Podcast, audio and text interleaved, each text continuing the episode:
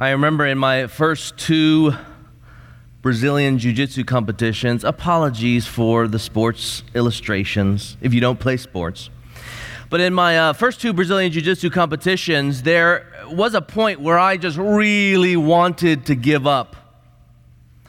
It's that point where exhaustion begins to set in fatigue begins to set in. If you guys don't know what Brazilian Jiu Jitsu is, it's sport Brazilian Jiu Jitsu, so don't imagine that I'm punching people in the face or getting punched in the face. Uh, this is where you're basically grappling and you're trying to win, either by points or you're moving towards something that would be a submission. Uh, so you're kind of, you know, threatening some sort of joint lock, you know, breaking somebody's arm. And don't worry, you know, you can give up at any time. You just say, I'm done, and then they let go. But, anyways, there is a point where I felt so fatigued. For Ron, maybe the equivalent would be something like hitting the wall in a marathon. And you just feel like your muscles don't work, your lungs don't work, and you just don't have anything left.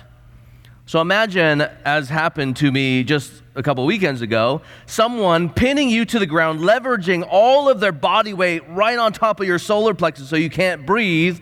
And with everything they have, they're trying to get to a submission move. Well, in those bad situations, the worst thing you can do is freak out. Freaking out alone will get you to give up. So if you want to escape and then maybe even win, you really have to hone in on what you can control. You have to dial in technique, create some space so you can continue breathing. You have to dial in your breathing, breathing from the diaphragm and then into the chest in those really bad situations. Otherwise, you expend your energy and your oxygen gets used by your muscles unnecessarily. You got to dial in your mind. You got to control the freak out instinct and be prepared to be in a bad situation for quite some time. You have to simply dial in those things and wait for just the right time to escape and get the victory. So, with that goal in mind, you have to be diligent with the present things. The Christian life is actually quite similar. The Christian life is compared to a wrestling, it is compared to running a race. And if we are to wrestle well or run well with the goal, with the end in mind, we must be diligent with the present things. This is what our passage this morning calls us to. I invite you to turn with me to 1 Peter chapter 4. 1 Peter chapter 4, and we are in verses 7 to 11. 1 Peter chapter 4, verses 7 to 11. Now, again, here's the main point. While you're turning there, I'm going to repeat this, so don't worry, just continue turning there. With the end, with the goal in view, we are to be diligent in the present things. First Peter, the book, the letter of First Peter was written by the apostle Peter, written to Christians spread throughout what is now what is known today as modern day Turkey. And they were indeed, if you read through the letter, struggling through various trials, trials of various kinds. They were suffering for their faith in Jesus Christ. Some were even being assaulted unjustly, being treated. Uh, some were being mocked for their pursuit of Jesus Christ and their Christ likeness. You can imagine they began to love Jesus and walk in his holiness, but the friends or the family, the society that they used to do life with says, Hold on a second, why are you, why does it appear like you guys are abandoning, abandoning us? And so they mocked them for not doing what they used to do. And he reminds them, as they are suffering for the faith, keep the end in mind, with the end in view, be diligent in the present things. Let's go ahead and read 1 Peter chapter 4. Let's go ahead and stand as we read God's word. This is what 1 Peter chapter 4 7 says. The end of all things is at hand. Therefore, be self controlled and sober minded for the sake of your prayers. Above all, keep loving one another earnestly, since love covers a multitude of sins. Show hospitality to one another without grumbling. As each has received a gift, use it to serve one another as good stewards of God's varied grace. Whoever speaks as one who speaks oracles of God, whoever serves as one who serves by the strength that God supplies, in order that in everything God may be glorified through Jesus Christ. To him belong glory and dominion forever and ever. Please be seated. You see very clearly there in verse 7, he reminds us that we are in the end. And he says there, the end of all things is at hand, or the end is near. So, point number one, he, he reminds us that the end is in view. The end is near. The end is in view. And again, it makes all the difference if the end goal and the finish line is in view. Peter wants us fixed on it in our passage. So he reminds us the end of all things is at hand. Now, this phrase here, the end of all things, refers to actually a span of time that ultimately leads up to Christ's return. It's a span of time when he says the end of all things is at hand, it is near the span of time between Christ's first coming and then his second coming is called, in other places, for example, the end of ages. That's 1 Corinthians 10 11. And there, Paul says, the end of ages is upon us right now, right? On them, as he's writing in the first century, as well as, in, as, as well as for us, because we're waiting for Christ's second coming. In Acts chapter 2, verse 17, it speaks that now is the last days. So, the Old Testament, God prophesied that something new is going to happen in God's plan of salvation. Something new is going to happen where the doors of salvation are opened wide in Jesus Christ.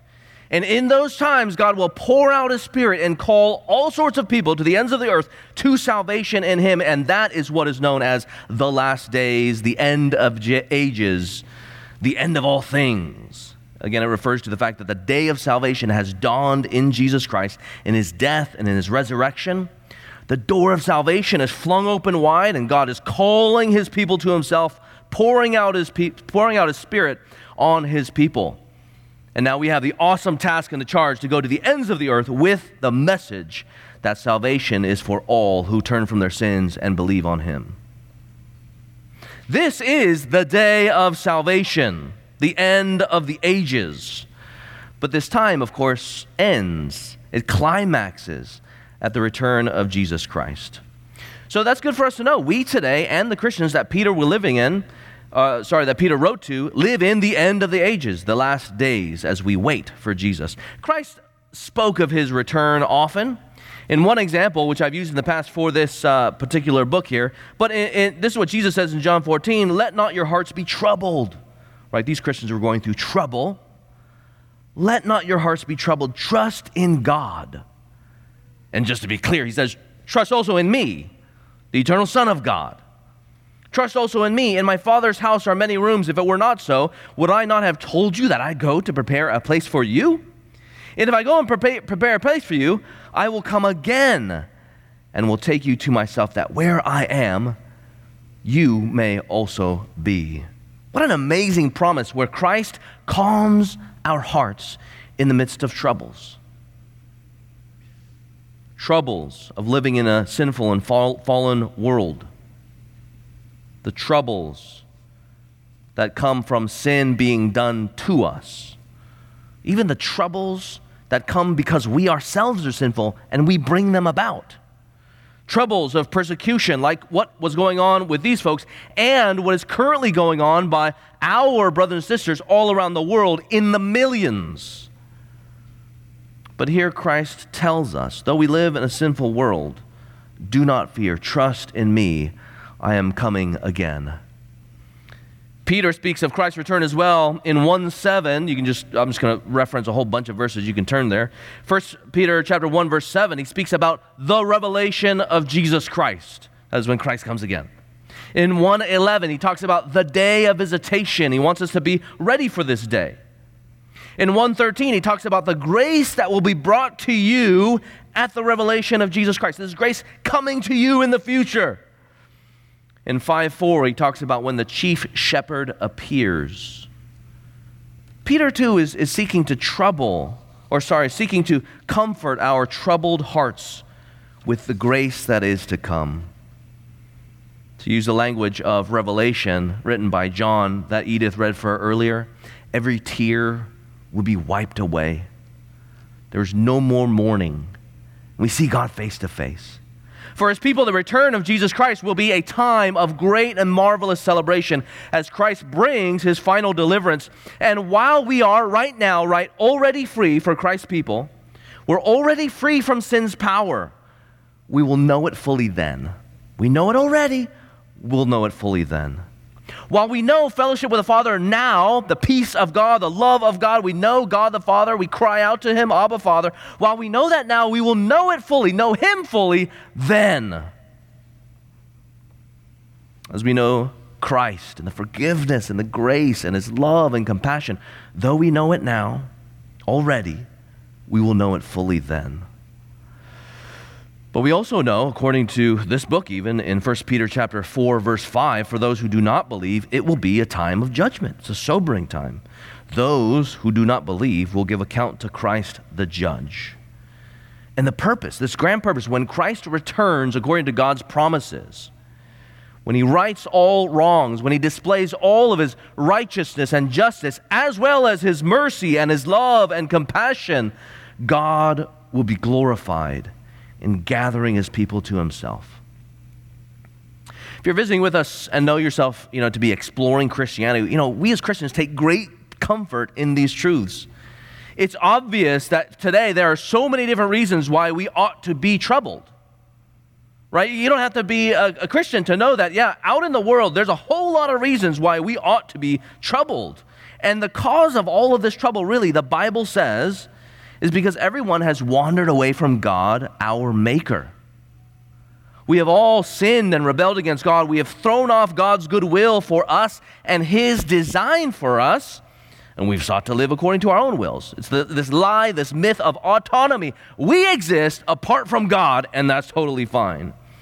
But, right, you would figure that throwing off our very own Maker's will and design would have significant fallout for humanity. I mean, just imagine if in the classroom, for example, you don't have to be a, a, you don't have to be a teacher to understand this. We can all imagine if the students throw off the teacher's will, that's going to be chaos in the classroom. If your own children throw off your will to live for their own wills, that's going to cause trouble in the home. And frankly, it's not going to end up, end up well for the children. Well, friends, the same thing has happened with God, God and us. We have thrown off, humanity has thrown off our very own Maker's will and design. And friends, we as Christians know this too. We as Christians acknowledge this. Acknowledge this. The true Christian, we see our sinful heart. We recognize that we have dishonored God, our Maker, and by God's grace, God sees our need for change, and He comes to help us. He opens our eyes, and so we as Christians recognize, like, oh, we are really in need of this change. And God has promised uh, throughout the Bible that by His grace, for those who repent of their sins and turn towards Him, their Maker and Creator, He does away with our sins. All by His grace, by His mercy, by His love and compassion, and He changes our hearts, which is what Pastor Rocky preached about all last week. And this He does through Jesus Christ. The righteousness we need as we stand underneath the righteous God, we don't have it. So he sends Jesus to re- live the righteous life that we should have. Christ, his eternal Son, took on flesh to live the life we should have. The death that we deserve for having rebelled against God, committed treason against him, our very Maker, Christ then dies the death that we deserved, bearing the wrath, judgment that we ourselves, his people, deserved. Three days later, he gets up from the grave, showing all that the death penalty hangs over no one who confesses Christ as Lord and Savior. And then by his Spirit for his people, he causes them to be born again. He gives us metaphorical new hearts where we know God, where we can be reconciled to God. We actually know our Maker we know his joy, peace, forgiveness, right standing before him. That is justification. Though we are sinful, he declares us righteous before him. And then he adopts us into his family where he actually wants us in his family so that he would shower his love and eternal riches of mercy on us to the end of ages. Friends, you too can know your Maker. The Bible says if you repent of your sins and believe on him. He promises for everyone, who does this. You will be saved. Where you know God, your Maker, you're adopted into His family, you know the peace of God and the joy that comes from knowing Jesus. So, where are you today? Why is it that we run, you run from your Maker when salvation and knowledge of God is right before you? For you, Christian, just imagine what God is doing in the dark world. He begins to draw you out. Peter says, been, You have been brought out of darkness into Christ's marvelous light in 2 9. He is drawing out a people out of darkness in the light of Jesus Christ. And he's forming his people together. We are a people saved by God's grace in Jesus Christ, transformed by God's Spirit, and now we are to display his glory among the nations, holy as he is holy, loving as he is loving. Through the church, through us as Evergreen, God intends to display his glory to the watching world and to remind us of his glory as well. In this book, we've talked a ton about uh, what it looks like to display his glory to those outside of the church. But it's interesting, in our passage, he actually makes a shift, and he, he wants us to look inward again to see how it is that we, as his community, founded in the love of God in Jesus Christ, born again by his Spirit, ought to live shining our light to the world. He wants us to look in the rest of our passage on how we are to interact with one another inside of the church for his glory. This is what we turn to in the rest of our passage. Point number two, given the end is view, be diligent in the present things. Be diligent in the present things. By present things, this is we're talking about what God has called us to do now. And so let's read again verses 7. Let's just read the whole passage again. The end of all things is at hand. Thus, point number one. And then he switches, right? Therefore, you see the logic there. Given the end is at hand, now, guys, here's what we got to do, given that reality. And then he turns to look at us. He helps us look at ourselves. Be self controlled and sober minded for the sake of your prayers. Above all, keep loving one another earnestly, since love covers a multitude of sins. Show hospitality to one another without grumbling. As each has received a gift, use it to serve one another as good God's as good stewards of God's varied grace. Whoever speaks as one who speaks oracles of God. Whoever serves as one who serves by the strength that God supplies, in order that in everything God may be glorified through Jesus Christ. To him belong glory and dominion forever and ever. Amen. We are exhorted to four main things, or four particular things here, right? At least in this passage. There's a whole host of things that we're exhorted towards, but here in this passage, we got four different things. We're exhorted to a kingdom mindset. We're going to go through these one by one. A kingdom mindset, a kingdom love, a kingdom welcome, and a kingdom service. So, with the end in view, these are the things that we are to dial in, to hone in on as we move towards the end, with the end in view. First, we are exhorted towards a kingdom mindset, a kingdom mindset. There in verse 7, it says there, be self controlled and sober minded. These terms here really have to do with a life of the mind. The life of the mind.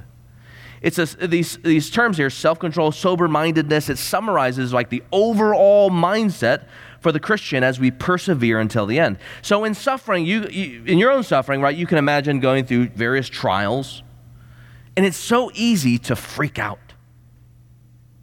It's so easy to lose your head and maybe wander away from Jesus Christ. And maybe, right, if someone's committing something bad against you, maybe you give in to revenge out of fear. Fear that God is not going to deliver you, and so you yourself take justice into your own hands. Maybe in that same fear, maybe you don't go out and take revenge, instead, you run away. Maybe you might know particularly what it's like to despair, to fear man shut up about your Jesus when someone is giving you flack for believing in Jesus, right? But instead of losing our heads, here Peter calls us to keep our heads. Again, these have to do, these words here have to do with a life of the mind. It is thinking accurately, thinking rightly, not just about the general stuff of life that's like a command that's given to every, everybody. He's thinking about to us, particularly as Christians, how the Christian ought to think as they are informed by God's will by God and His truth. What does it mean to be sober minded, to be self controlled as we live underneath God and His rule? Well, well, our heads and our hearts are to be so anchored in God and His Word that we would not be blown around or tossed around like a rowboat in the midst of a storm of suffering. Or we stand firm, though there are these waves of false doctrine.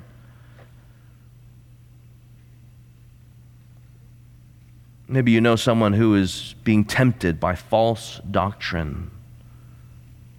Well, here God calls us to be strengthened, to be self controlled in our minds, to submit ourselves to God and His Word, and so be anchored in it.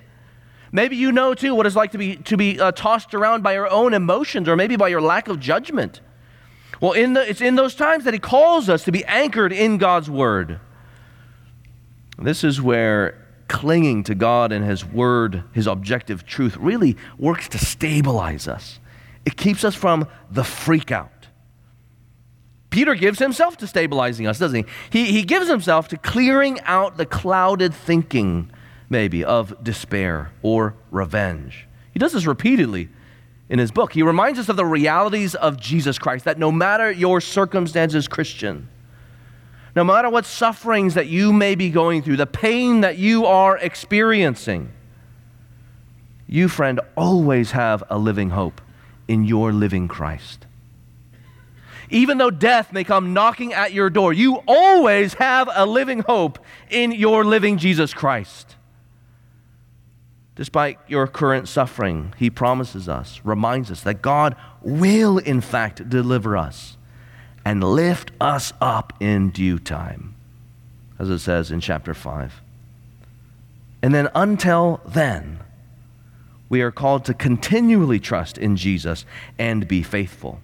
Being self controlled and sober minded keeps us from being tossed around. You know what it also keeps us uh, from being? It keeps us from being lulled to spiritual sleep lulled to spiritual sleep. Now, if you guys know the pressures of your life, or maybe even your own carnal desires and how you are attracted to the world, what happens there is you give yourself over to those things. You could be lulled to spiritual sleep, lazy in your spiritual lives.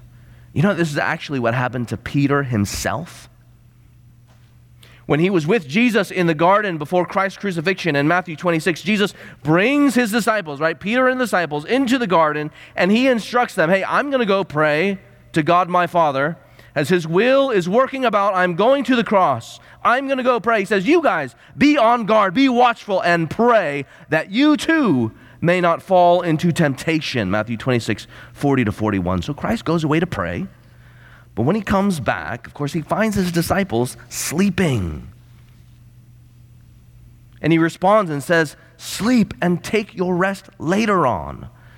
See, the hour is near, the hour is at hand, and the Son of Man is betrayed into the hands of sinners.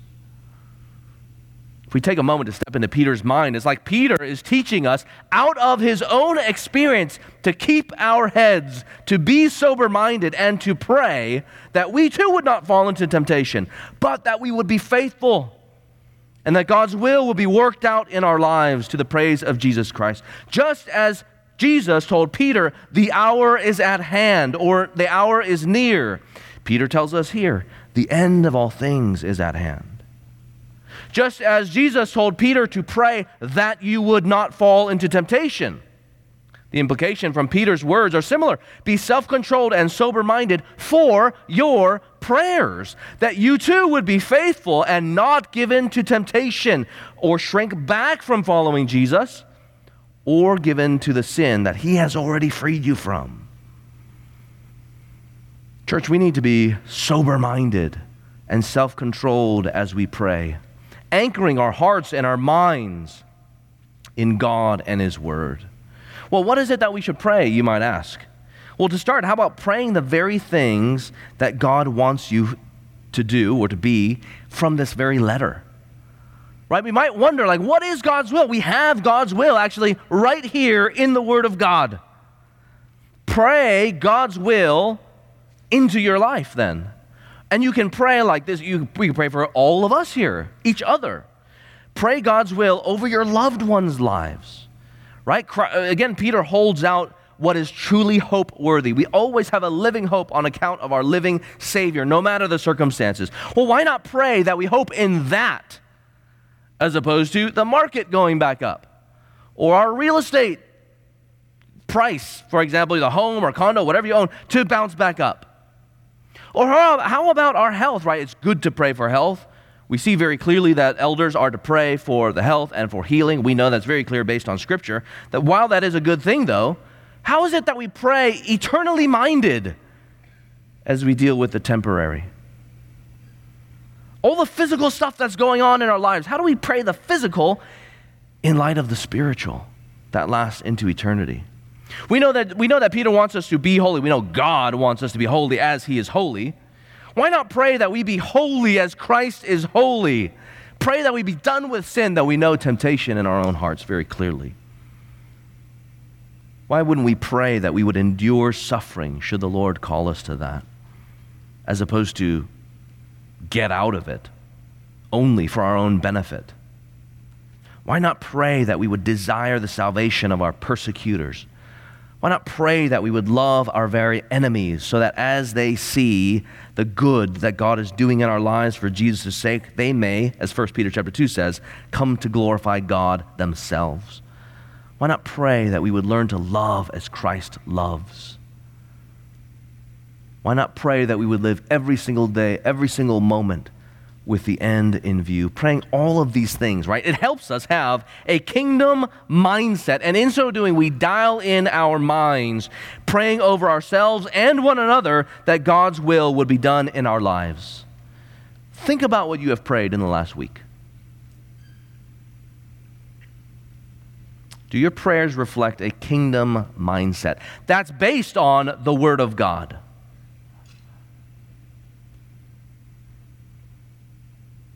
If your answer is no, it might be worth considering that your mindset is actually not so kingdom focused.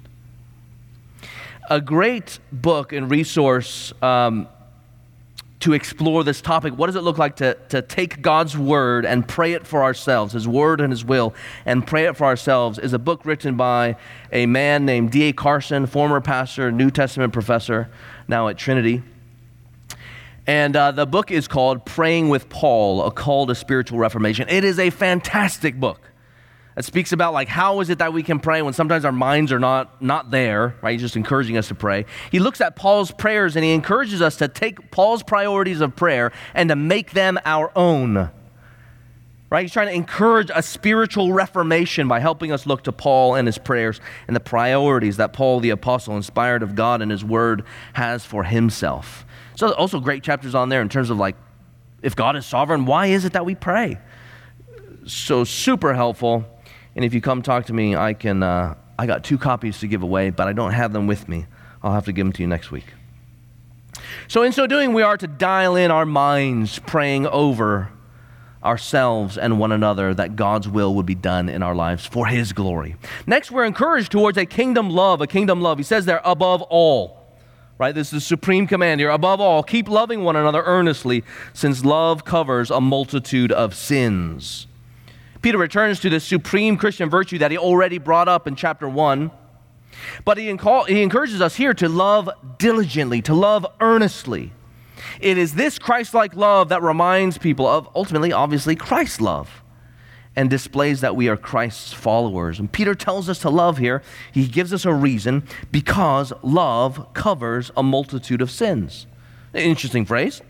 Here, Peter seems to be referring to Proverbs chapter 10, verse 12, which reads, Hatred stirs up dissension, but love covers over all wrongs. So there you have the opposites, right? You got hatred and then you got love. He says, Hatred stirs up dissension, love covers over all wrongs. So just think about as, as uh, you know, someone sins against you, what, what a possible response is. One is certainly hatred, right? We can be exacting of the faults of others. In our own bitterness, we refuse to forgive sin, and instead, we are determined to hold them against their sins forever, into eternity, our whole entire lifetimes. Love, though, is an alternate response to someone in their sin against us. Love sees sins and then seeks to bridge the gap with forgiveness and grace. being quick to let go, being quick even to overlook certain situations. Now he's not he's definitely not calling us to sweep things under the rug as if we are not to care or not to take sin seriously. We are definitely to take sin seriously. Peter just talked about that. Be holy as God is holy. We are called here to not be an exacting community, but instead a forgiving community, right? The community of light, the light of the gospel.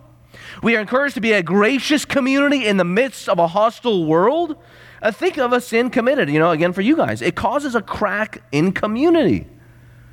We have the option to blame and hold each other to our sin by pointing out sin, let's say harshly. I'm sure we've, we've all done this. And in some ways, it causes those relational cracks to get even bigger, doesn't it? They get even wider. Maybe it becomes a gaping hole. But within the church, we recognize each other's sins, even against ourselves.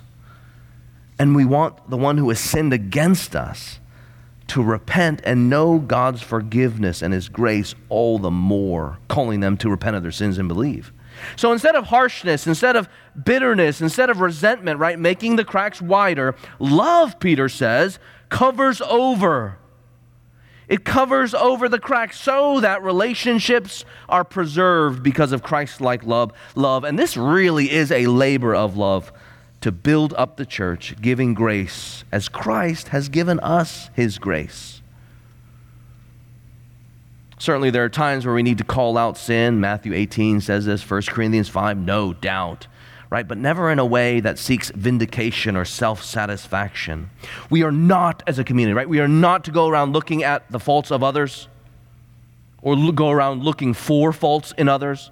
We are, though, to go around seeking to think the best of other people.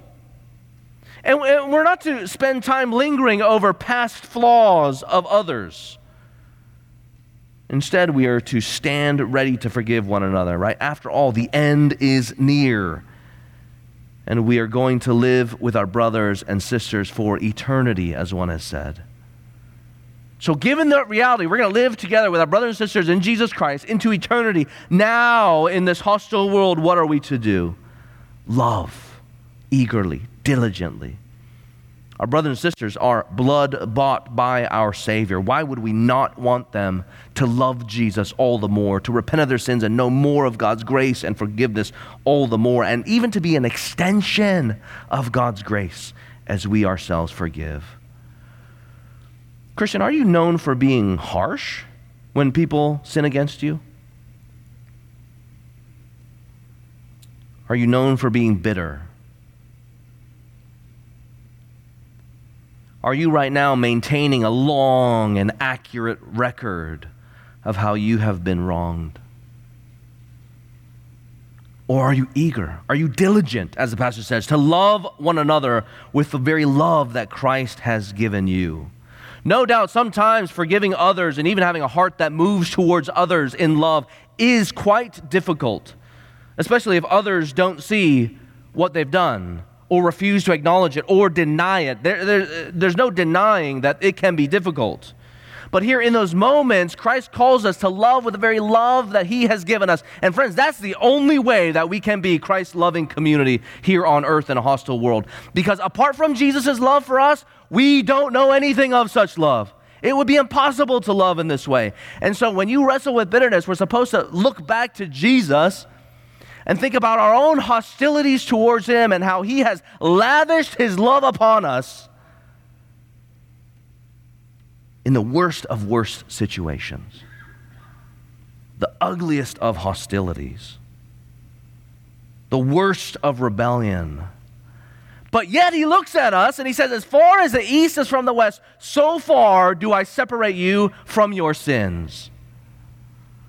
The passage that Rocky mentioned last week from Ezekiel talks about how, though we have committed wrong, God nevertheless will forgive us our sins and remember them no more. That's a promise. And friends, if it weren't for that promise, there was no way we would be ever able to live in love and be eager to love diligently, even here in this community. Praise God for his inexhaustible love in Jesus Christ, which cannot be measured the height, the depth, the width, the breadth of God's love for us in Jesus Christ. And even as you might struggle, even today, with the person right next to you, trying to love them, right? Your friends, the way it works, again, is your friends look at you, and as you're just naturally sharing how perhaps difficult it could be while still being respectful, they say, You are an interesting person. Even though people sin against you, you are right there trying to love. Like, that is amazing. So, we have been exhorted already for, towards a kingdom mindset right? The mind of God, the mind of Christ, as we live our lives as a, as a church, as Christians, in a hostile world.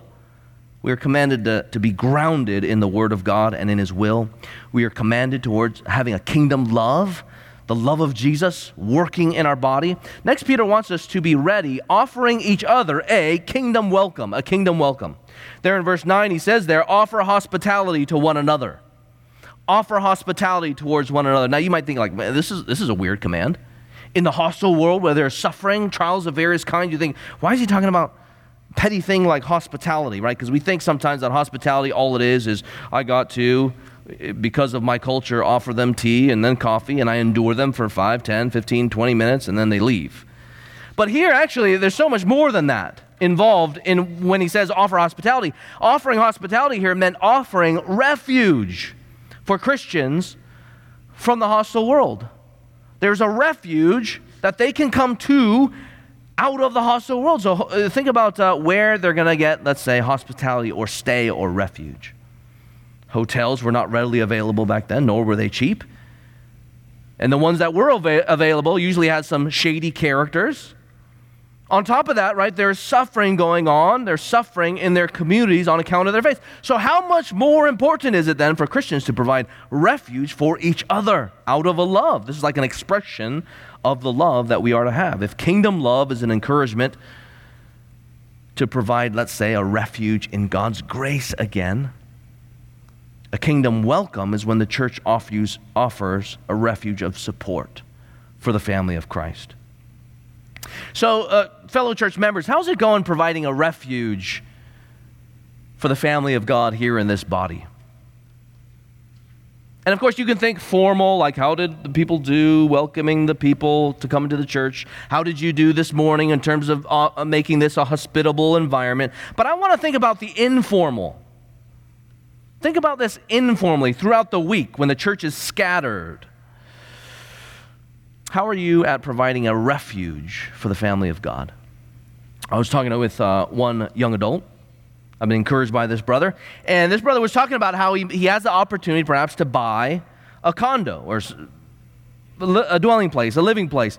And one of his prayer requests was that if he goes out and buys it, that he would use it, his dwelling place, as a place for hospitality towards church members. How encouraging to hear a young adult talk about how he can use the resources that God has given him to provide a refuge for us all. Super encouraging. Friends, do you see the resources God has given you to be used only for you? To build yourself a refuge for your safety only, for your rest only? Or could it be that God has given you the resources that He has given you that you might provide for others and give others a refuge? And then, is there a sense of urgency to provide for others? In 1 Peter chapter 5 verse 8, Peter says that the devil prowls around like a roaring lion seeking to seeking someone to devour. How's that for a recovery of urgency? an urgency to love, an urgency to provide a refuge for other people, that we would be an embassy of heaven representing the welcome that God gives us in Jesus Christ. We'll pray that God would grow us in a heart that wants to see our brothers and sisters know respite, rest, refuge in love and fellowship in Jesus Christ. When it comes to the practical, ultra practical. Let me encourage you guys to strategize about how you can exercise hospitality. Having people in this church over into your dwelling place in order that you might serve them in various ways physically, spiritually, offering them Christian friendship, brotherly love, and a refuge of support. So if you live with somebody, talk about talk with your family or talk with your roommates and try and determine what be, what works best for you in your situation. So good basic questions to ask are, you write this down, how many times a week can we have people over? Given our energy, given our schedule, uh, given our resources. Is it, if, if it's once a week, great, go do that. If it's every other week, great, go do that. And then, of course, what day works best? You got to think about your own schedules. And as you think about these things, try and push the limit. And then, you know, if you need to back off, that's fine too. But just try and push the limit and think too, who can we have over? You know, here in this large church, I would encourage you to start with those in your life group or those in your branch, eh, those you sit near to every single week, right? Most of us have sit, seats that we sit in regularly. This way, if you do, you're doing this, then fellowship then can be regular, it can be ongoing. And then as you have people over, direct the conversation not just towards weather, the sports, your various hobbies, but then ask your friends or these people that you're trying to get to know, ask them how it is that they come to see Christ Jesus as the Lord and Savior. How did they come to know God's grace in Jesus Christ? When, uh, what, what circumstances was it where God opened your eyes to behold his marvelous gospel? And then share with them about how they can be praying for you and ask them how you can be praying for them. In fact, guys, even as you, let's say when the, ser- when the sermon ends and let's say the benediction is done, and uh, when Pastor Ron says, you know, by God's grace, we'll see you next week. When you get up and you guys start talking, resist the urge to talk about whatever game happened yesterday. Or whatever, for me, jiu jitsu tournament or match went on yesterday. Or for Keith, sumo, if it's sumo season. Resist that urge. We know we're going to get there, right? We know we're going to talk about that. But for a moment, just try and shift the conversation. Say, how did you find the sermon? Like, what, what was encouraging? Share one thing, you know, you just talk about shit, chat about that. And imagine if we're doing this and we're disciplined to do this, we're trying to learn to talk about new things in new ways. Certainly talk about the old things, but we're going to talk about new things in new ways. Imagine if we're all doing that. 500 people are seeking to think about, well, hold on, let's, let's think about God's grace given to us here, even in the Word of God, and how it's going to change our lives. For those of you who think you maybe don't have space, maybe you live with your parents, you, are, you may need to be creative why not partner up with some friends and say, hey, let's cook dinner together and we're going to bring it over to your house, for example? Right? You guys can do this very readily. You can partner up together, be creative, or you can simply say, I'm just going to go buy food together with some friends, bring it over to this person's house in order to serve them. So again, imagine if four or five hundred of us were seeking to do this, sort of spontaneously, informally, not relying on the church for the formal activities, but we're really leaning into this uh, every single day of the week, as, as is fitting with our schedules and the stresses of life, but then at the same time, pushing the boundaries of what it looks like to be hospitable. Lastly, we are encouraged to be a kingdom, as we are encouraged to be a kingdom people, God's kingdom people born again by the Spirit of God, by the grace of Jesus Christ. Peter exhorts us to kingdom service kingdom service. Verses 10 and 11. Look there. As each has received the gift, use it to serve one another as, God, as good stewards of God's varied grace. Whoever speaks as one who speaks oracles of God, whoever serves as one who serves by the strength that God supplies. Here, Peter is talking about spiritual gifts given to every single one of Christ's followers by Jesus himself for the building up of his body, that we might grow up into maturity, as Paul says in the book of Ephesians. He says there in Ephesians 4 7, but grace was given to each one of us according to the measure of Christ's gifts. And he gave gifts to men. Here in Peter's passage, he seems to be dividing up uh, spiritual gifts into two sort of big categories. Two big categories. Uh, that is, one, speaking gifts, and then number two, serving gifts speaking gifts and serving gifts. And there's a whole bunch of different lists of spiritual gifts in the Bible. In my opinion, none are exhaustive. And it's not like you only have one. In my opinion, you may have many. And it's not like you're stuck with one. Oftentimes, things change. But here, Peter summarizes the gifts in two categories again speaking gifts and serving gifts. And no matter what gift Christ has given you, he intends us all to direct our gifts towards serving one another. Again, the building up of the church, the edification of the church. They are inher- isn't it awesome that they are inherently others focused? The gifts are not given to us that we would demand to exercise our gift in the church. No, actually, God gives us gifts according to His wisdom so that we all would build one another up. So 1 Corinthians 14 12 says, Strive to excel in the gifts that build up the church. Regarding these speaking gifts, Peter commands here whoever speaks, they are to speak as those who speak the oracles of God. Not man, but God. Oracles of God is an Old Testament way of referring to God's word, right? Here it encourages the gathered community to be guided by God's word. Kingdom mentality, kingdom love, kingdom welcome. Here we got kingdom service, and as we serve, we are to, to, be guided by God's word. Now, he's not saying that when I speak, for example, I'm speaking or declaring new revelation, as the prophets did in the Old Testament, for example, before the Bible was given to us. He's saying basically that when anybody preaches, Rocky or myself or anybody who fills this pulpit, they're supposed to do so in accordance with the word of God. We are accountable to God Himself, we are to be guided by God Himself. Those who speak and teach are also to speak with authority insofar as it matches the word of God. So keep remember this, Christian. Our authority, the pastor's authority, comes only insofar as it reflects the word of God. It is tied necessarily to the word of God. When we preach something that is not the word of God, we don't have authority. But when we are preaching the word of God, insofar as it accords with the oracles of God, ah, then it is with authority. Of course, the authority comes from the king. The king has already given us his authoritative message in the word of God. So, those who speak are to speak in accordance with God's word in his authority. Concerning the, the serving gifts, Peter says, those who serve as those who serve with the strength of Christ. So, not only are we supposed to be guided by the word in our service towards one another, in our, in our, laboring to building up the church here, we are dependent upon the strength of Christ. And you see the purpose that in so doing, as we are guided by God's word, driven by God's word, built on God's word, and as we serve in the strength of Christ, Christ, God, is glorified, as it says there in verse 11 in dependence upon God in everything. God, that we pray that God would be glorified through Jesus Christ. To him belong the glory and dominion forever and ever, as he himself is the one who is building us into his new community.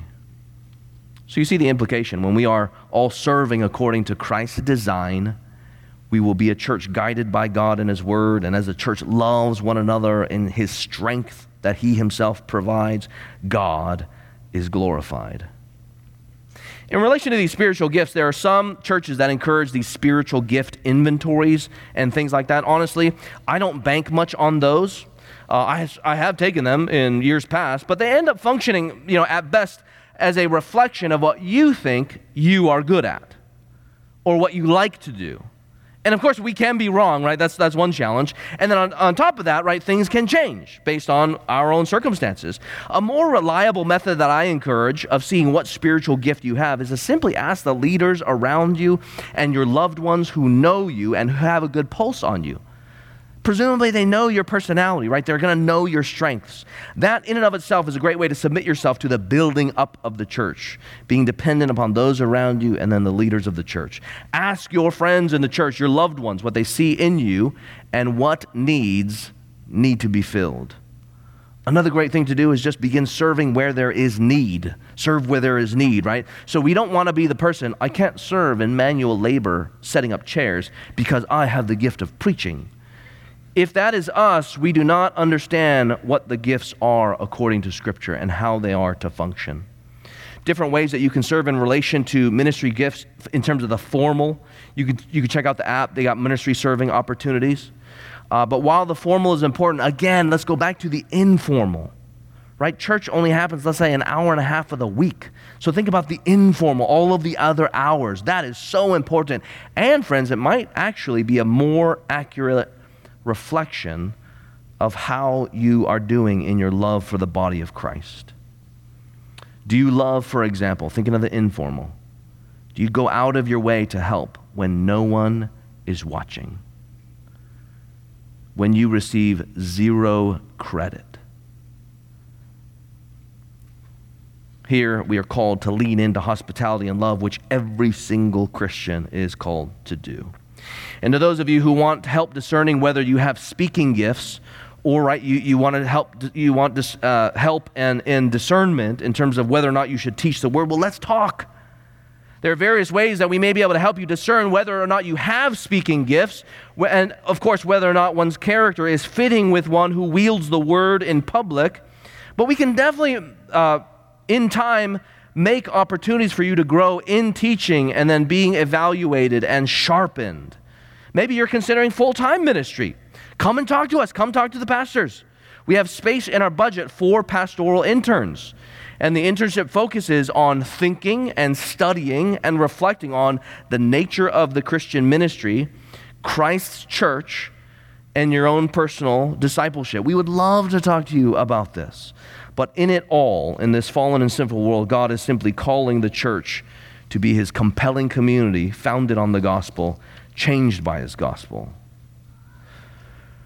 As his kingdom people, he desires us, desires us to display his glory. He is working in us to display his glory to each other and to the watching world.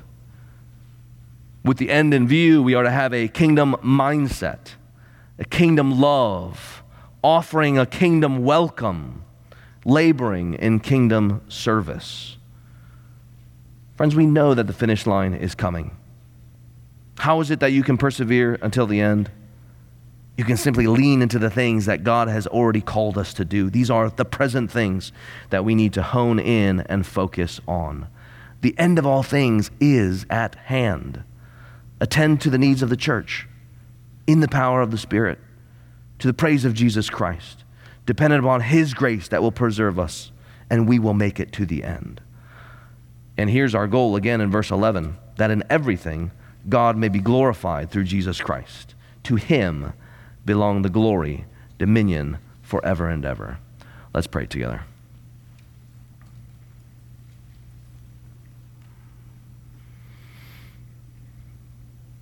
Our Father in heaven, Lord, we recognize that these commands, on one hand, are so incredibly basic, but they are, at the same time, oftentimes difficult. So, God, we pray that your Spirit would move in us that we might be more conformed to the image of Jesus Christ, that our minds would be renewed, that we would learn to love more like you, laying down our lives for our brothers and sisters here in this place. Lord, we ask that the members here in this church will be known for sacrificial love all the more. And Lord, as a, relatively newcomer, it is incredibly encouraging to find this community to be kind hearted, to be giving, to be generous, to seek eagerly to meet the needs of the people. Lord, we pray that you would help us do this all the more eagerly and diligently. Lord, we pray that we would be able to open up ourselves and the resources you have given us so that we could meet other people's needs. And we ask, Lord, that as the world watches us love one another, that they would know that we are your disciples and maybe come to glorify you on the day of visitation. God, we pray that you would help us be welcoming we pray also, Lord, that in our service, whether no matter what task we are doing, God, we pray that we would aim for the strengthening of this local church, the building up of this local church. And God, we ask that as you are continuing to draw others out of darkness into your spiritual light, God, we pray that the world around us would see that we are a different community, certainly not perfect, certainly in progress by the grace of God and your Spirit. But may, we, may they see us and know that we follow a loving Savior who is there for all of our needs and saving us by your grace. These things we pray in your name. Amen.